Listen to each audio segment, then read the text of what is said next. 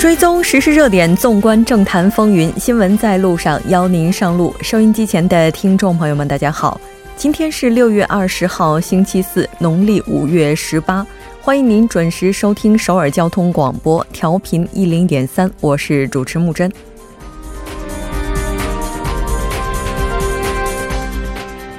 在除自由韩国党外的朝野四党召集下，临时国会终于在时隔七十六天之后开门。预计六月临时国会上将处理包括六点七万亿韩元追加预算案等各项民生法案，以及快速处理案等。但目前朝野就议事日程尚未达成一致，开门歇业或难避免。中国国家主席习近平今天正式开启为期两天一夜的访北日程。同一天，美国对北施压，同时发出对话与制裁信号。从各动向时间差来看，美国内部对北态度的立场差愈加凸显。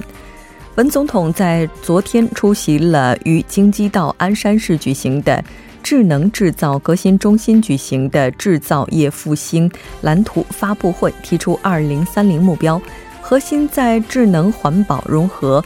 推动结构调整，发展新产业等。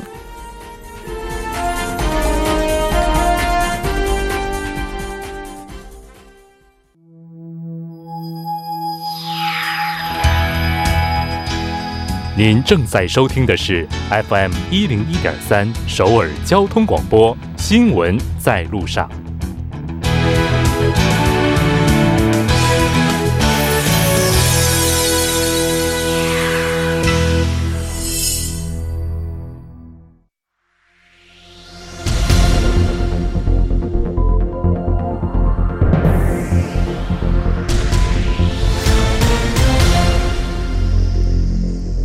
此时此刻，主要新闻。接下来把时间交给新闻播报员司空宽叔，我们稍后再见。下面是本时段新闻：十九号，韩媒对北代表在华盛顿出席民间外交活动，并发表演讲，共同呼吁北韩重回对话。韩国外交部韩半岛和平交涉本部长李杜勋和美国国务院对北代表比根当天在华盛顿出席由智库大西洋理事会和东亚财团主办的战略对话，并分别发表主旨演讲。李杜勋表示，目前对北韩来说是不容错过的黄金机遇，对对对话动力犹存的情况下，北韩应该重启对话，走向和平繁荣之道。比根表示，与北韩谈判的大大门敞开，期待在不久的将来能够重启对话。比根正式提出应无条件重启对话的立场。在特朗普访韩之前，比根将事先到访韩国，此行能否重启北美谈判备受关注。下一条消息：六月临时国会从二十号开始举行，最大在野党自由韩国党拒绝出席会议。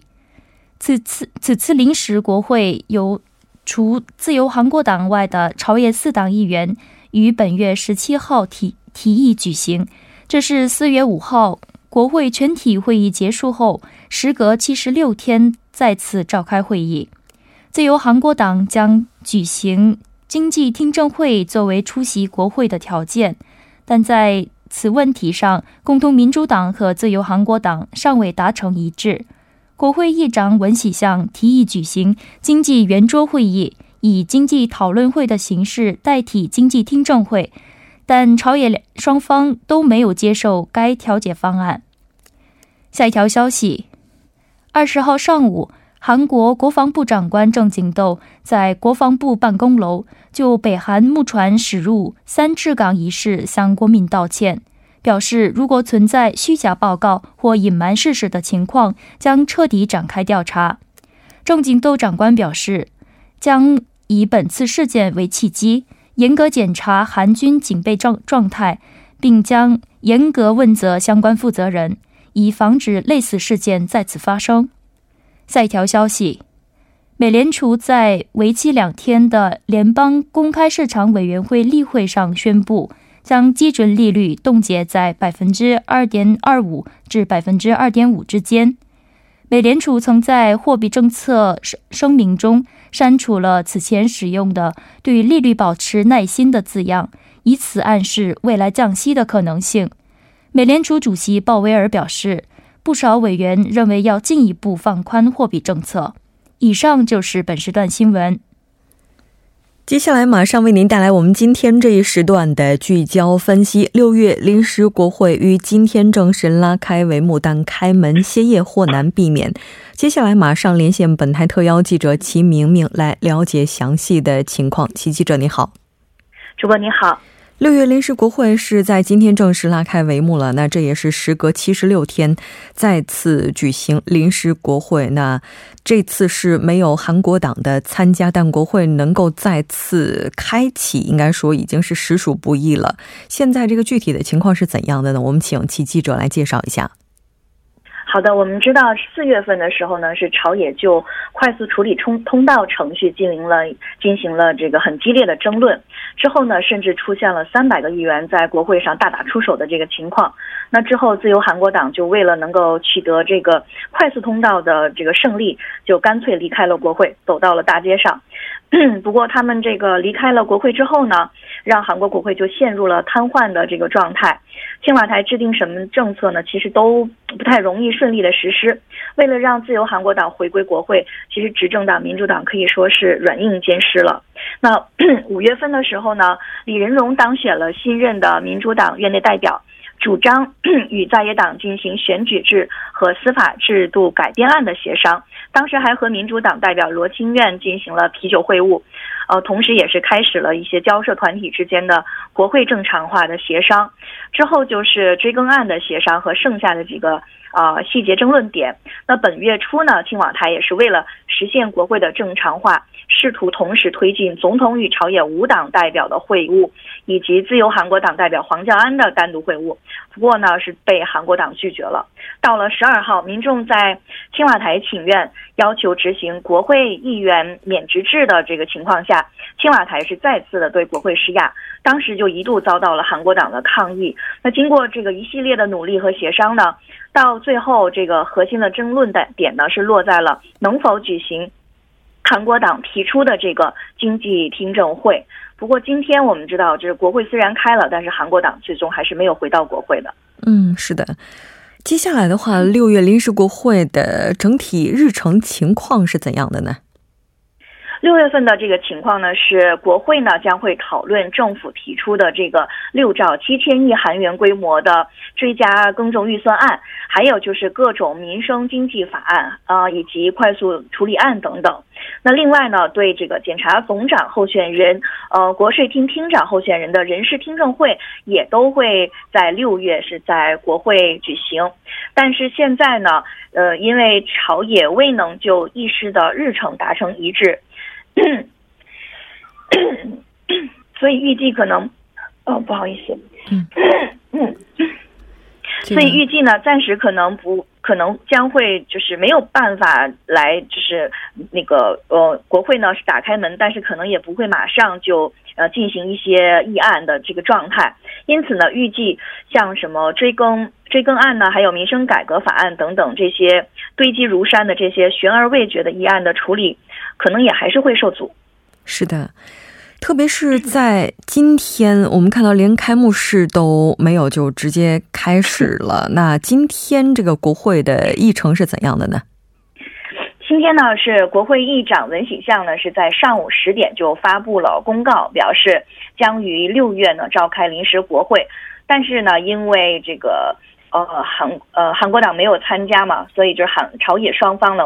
就是未能就议事的日程达成一致，所以开幕式也是没有举行。那正常的这个追更案的还有法案的审查也都很难进行。呃，那除了自由韩国党，像六月份提交国会召集要求书的这个呃朝野四党，本来是想在今天会上听取这个国务总理李洛渊对政府追更案的这个施政演说的。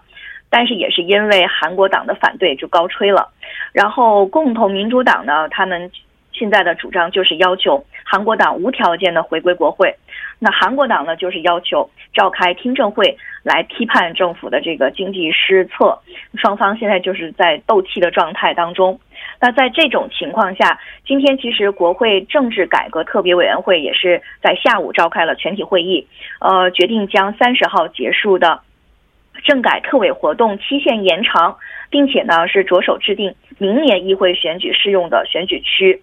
呃，但是自由韩国党还是反驳称，朝野应该先达成协议，因此是否延长这个呃任这个政治呃改革特别委员会的任期呢，还不是特别的明朗。那其实今天的这个呃下午的这个会议呢，是在今年四月三十号呃指定快速处理法案之后，时隔五十二天召开的这个全体的会议。那除了干事张纪元议换议员之外，韩国党的议员都没有参加。那即使是单边会议吧，民主党也仍然是坚持了国会常任委员会和特别委员会全盘运转的方针。他们的意图其实就是提出工作中的国会这样一个战略。向韩国党施压，呃，要求他们无条件的返回国会。但目前看来，韩国党不返回国会的立场还是非常坚决的。今天，这个自由韩国党的罗清院院内代表也是发言表示，如果希望自由韩国党重返国会的话，是有三个先决条件。是的，今天呢，这个罗清院代表他在这个就经济讨论会。的这个相关问题回答的时候，就再次的重申了他们关于国会正常化的三个条件。那首先呢，第一个就是呃要求呃政府对这快速程序过程的这个道歉。第二个呢，是对选举法和处理高级公职人员呃调查处，也就是公公搜处的这个协议的承诺。第三个呢，就还是对经济情况要进行一个综合判断的说明。而且呢，韩国党他们还强烈的要求，就是对这个经济听证会方面啊，他们是要求青瓦台政府负责呃政政策负责人呢要参与这个听证会。会议呢还具体指定像经济副总理兼企划财政部长洪南基。以及青瓦台呃政策市长金秀贤为出席代表。嗯，是的。应该说，目前的话，双方这个集中的焦点之一就是经济听证会了。刚刚我们在此时此刻主要新闻当中也提到了，自由韩国党提出的听证，目前执政党是难以接受的。国会议长提出了中间的一个折中的方案，那这个折中案目前看来也并没有得到各方的支持。那现在这个方面的具体情况是怎样的呢？其实是这样的。就韩国党他提出召开这个经济听证会呢，主要是因为他们认为现在这个韩国经济困难的这种情况啊，主要原因是收入主导增长的那个经济政策，还有就是所谓的左派的大众迎合主义政策，还有就是反企业政策等原因导致的。那这些问题其实都需要，而且也有必要进行一个综合的判断。那他们认为，想要顺利的进行这个接下来的这个经济预算追加案。那就应该先进行经济听证。他们认为，只有执政党这样做，才能提出，就是才能进一步进行讨论。呃，其实他们也知道，像青瓦台已经给执政党相当大的压力。那这个经济听证会现在成为争论点，其实也是青瓦台的一个影响力起到了一个作用嘛。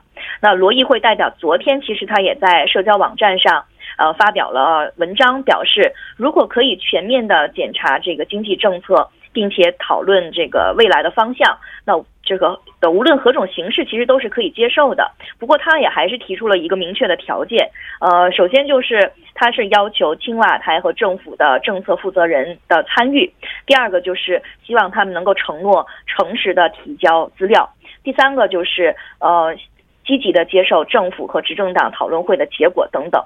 那他还认为，这个他他们其实主要就是想知道。呃，政府经济政策的这个制定依据的资料和统计理论等等。不过，而且呢，他还补充到，就如果通过讨论会形成某种程度的共识的话，呃，就是希望政府和执政党能够积极的接受。这不仅仅是一种呃消除差异的讨论会，而且也是建设性的一个讨论会。是的。但我们看到一位国会相关人士在接受采访的时候表示，自由韩国党开始提条件，现在呢也是怀疑他们是否有意参加这个国会，也就是说促进国会的正常化。那民主党方面对于韩国党现在提出的这些要求立场又是怎样的呢？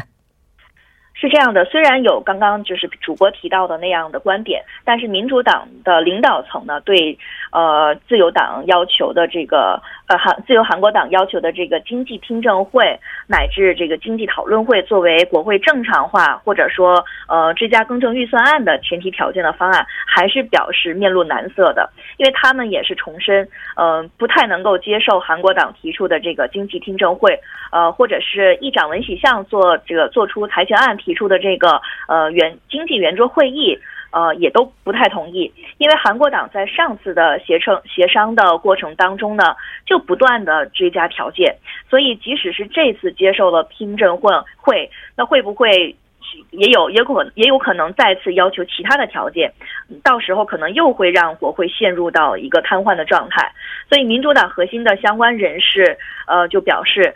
那可以理解为韩国党要求国会回归的名分，但是也怀疑这是不是在拖延时间，甚至也没有多少人期待召开听证会之后，他们就会回到国会，所以。在就是民主党的指导指导部方面呢，也还没有很认真的讨论。他还指出呢，很明显就是呃，韩国党呢是想将听证经济听证会用作政治攻势的一个场所。那应该有成为听证会对象的特定事件，但是没有这些的话，那听证会本身就不应该成立。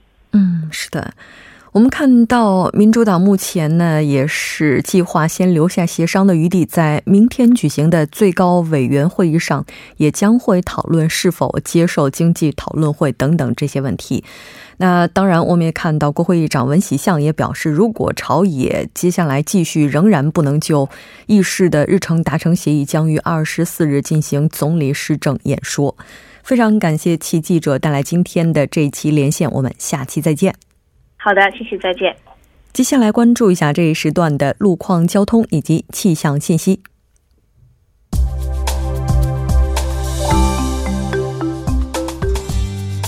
大家晚上好，今天是星期四，这里是由程琛为您带来这一时段的路况和天气播报。现在是晚间六点十八分，我们先来关注一下目前时段首尔市的实时路况。第一条消息来自首尔外环高速公路板桥至依山方向，板桥分岔口至清溪隧道这一路段，目前呢，在该路段的应急车道上正在进行道路设备维修的施工作业。那受到施工影响，该路段目前呢至少有两公里的区间拥堵严重，还望途经的车主们保持安全车距，小心驾驶。好，接下来我们来关注两则交通临时管制的通告。首先是在盆塘水西路福井高架桥双方向路段正在进行路面维修的施工作业。那受到施工的影响，单方向的三个车道中的两个车道正在进行部分时段的交通管制。具体的管制时间是六月十七日至六月三十日，每天的晚十点至次日的早六点为止。好，接下来是在汉江大桥由南向北方向，在路德岛的位置上呢，正在进行修建步行天桥的施工作业。受施工影响，单方向的四个车道中的两到三个车道将会进行部分时段的交通管制。具体的管制时间是六月二十日晚十点至次日的早六点为止。好，我们来看一下天气。今天白天，江陵地区的最高气温飙升到了三十四度，其他地区的最高气温呢也是纷纷上升至三十度左右。不过，高温天气并不会持续很久。明天开始，新一轮的降雨呢将会抵达韩国。本轮的降雨将会从明天白天开始，率先影响京畿北部和江原北部等地。到明天的下午的时候，降雨范围将会扩散至首尔、中青北部和庆北北部等地。气温方面呢，也会出现五到八度左右的降温。好，我们先来看一下城市天气预报：首尔阴转小雨，十九度到二十六度。好的，以上就是这一时段的天气与路况信息，我们稍后再见。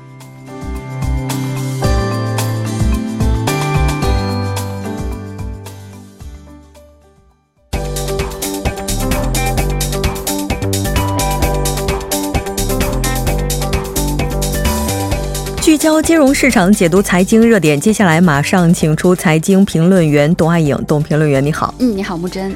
非常高兴和你一起来了解今天的财经观察，依然是先来看一下今天韩国股市的走势如何。嗯，好的。呃，韩国综指 c o s p i 呢，在继昨天的大幅上涨以后呢，今天是也是以上涨收盘。虽然这个上涨的幅度呢不如昨天那么大，那么今天呢收盘是上涨了百分之零点三一，报收在两千一百三十一点。呃，中小板 c o s d a q 呢是昨天是出现了小幅上涨，然后今天是大幅上涨哈。嗯，我们看到它的上涨幅。幅度今天达到了百分之一点三四，报收在七百二十七点。那么今天上涨的行业和板块也是居多的，其中呢，显示器股、生物化学股和通信装备股强势上涨。呃，这个运输设备、食品饮料以及银行股呢，有一定幅度的下跌。汇率方面呢，韩元对美元汇率报收在一千一百六十二点一韩元，下降了十四韩元。嗯。也就是说，今天从盘面上来看的话，基本上都涨了。那这个盘面上的话，有什么看点呢？嗯，从消息面上来看呢，目前这个美联储呢，为期两天的六月议息会议呃落幕哈，它是宣布将基准利率哈冻结在。百分之二点二五到百分之二点五之间，也就是说保持之前的这个利率是不变的。那么这个呃也是比较符合市场预期的。那么另外呢，就是比较超出市场预期的，就是它比较坚定的哈，这预告了未来有这个降息的可能性哈，这是一个利好因素。那么另外呢，就这个中美贸易谈判方面呢，特朗普总统哈昨天表示希望与俄罗斯和中国修好，也非常期待在下周的 G 二十峰会上。与两国元首来举行会谈。那么中国方面呢？李克强总理日前也是表示，中国呢将会为营造国际化的企业环境来放宽限制哈，放宽这个市场准入。所以这个中美两国的领导人的发言呢，也是提升了呃市场对于中美贸易谈判能够重启的一个期待感哈，拉动了股市的上行。那从供求面上来看呢，今天的机构投资者有这个大规模的净买入的操作哈，拉动了盘面的上涨。嗯。嗯，这特朗普总统真的是时时刻刻准备好给颗枣，然后再给巴掌，是吧？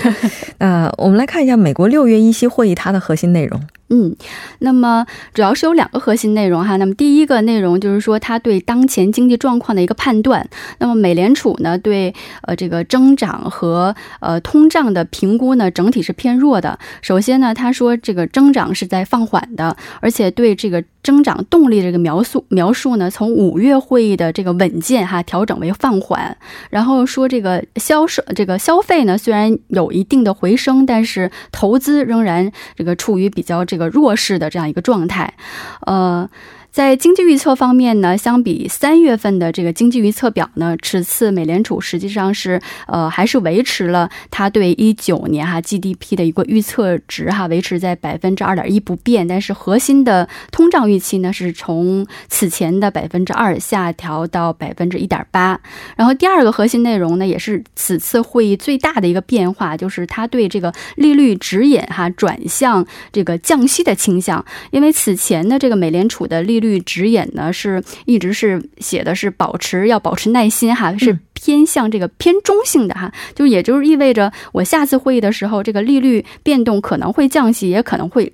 加息，而此次这个指引呢，它改为就是以合适的行动来保持经济的扩张。那么这就意味着这个下次这个利率变动的时候，更加倾向于这个降息的这个方向。所以呢，这一修改呢，也为这个未来会降息打开了大门。嗯，就是先在言语上做好了一个铺垫了。那市场预期的话，接下来下一轮美国降息会在什么时候呢？呃，其实，在一期会议之前呢，这个联邦基金利率市场呢就预计哈，今年会降息三次。那么点阵图呢，目前显示的是，呃，一九年的这个降息概率也是比较大的。我们看到十七个委员当中呢，是有八个人哈预期，呃，一九年是会降息，其中呢七个人预计是会降两次。呃，但是这个点阵图上呢，这个官员们的预测还是比市场预期要相对保守的哈。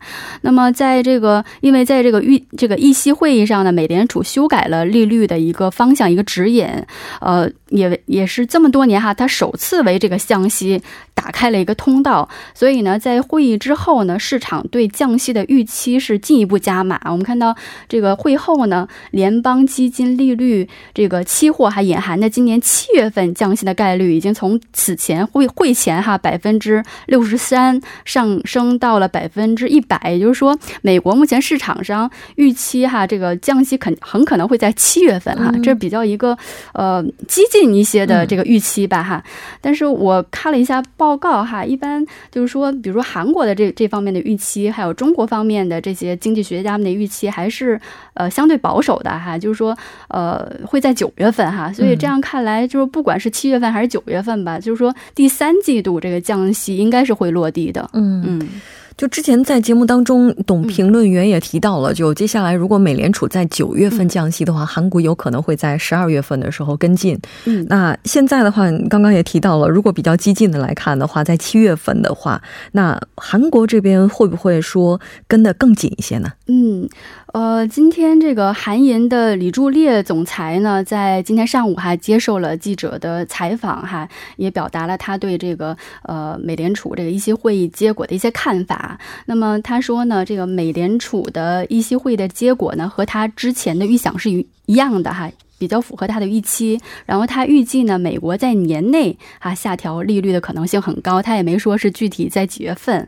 呃，那么对于韩国的货币政策呢，李行长表示，韩国银行呢会考虑美联储的。这个货币政策的方向来进行决策，但是不会机械的跟跟进哈。其实作为政策决策者来讲呢，其实能说到会考虑美联储的货币方向来进行决策，实际上可以说是已经暗示了韩国会跟进哈。那么在这个美国议息会议之前呢，在韩国的市场这个普遍是预期，像您刚才说的哈，就是。美国九月份降息，然后韩国可能会在四月份的降息可能性很大，但是目前看来，因为美国的预期是越来越啊，对对，在四第四季度，对，嗯。嗯，但是目前在这个开完会之后呢，这个美国降息的预期是越来越强，而且这个时点可很可能会提前。如果这样的话呢，会不会两国的这个降息的时点都会有可能提前，也是说不定的哈。嗯，是的。这眼看着美联储降息的可能性越来越大，并且这个时间点也是越来越逼近哈。应该说，下一轮它给股市带来的影响，是不是也要提前做好准备了？呃，是的，因为随着美联储放出这个降息的信号，其实近期欧洲央行哈、日本央行也表达了这个降息的可能性，所以很可能是这一轮是全球哈货币政策转向新一轮的一个宽松的阶段。这样的话呢，是有利于韩国哈，包括韩国这些新兴市场，这个有很多外资会流入的，是的，是一个利好的这个消息。对对，非常感谢董评论员，那我们下期再见。嗯，好的，再见。那半点过后马上回来。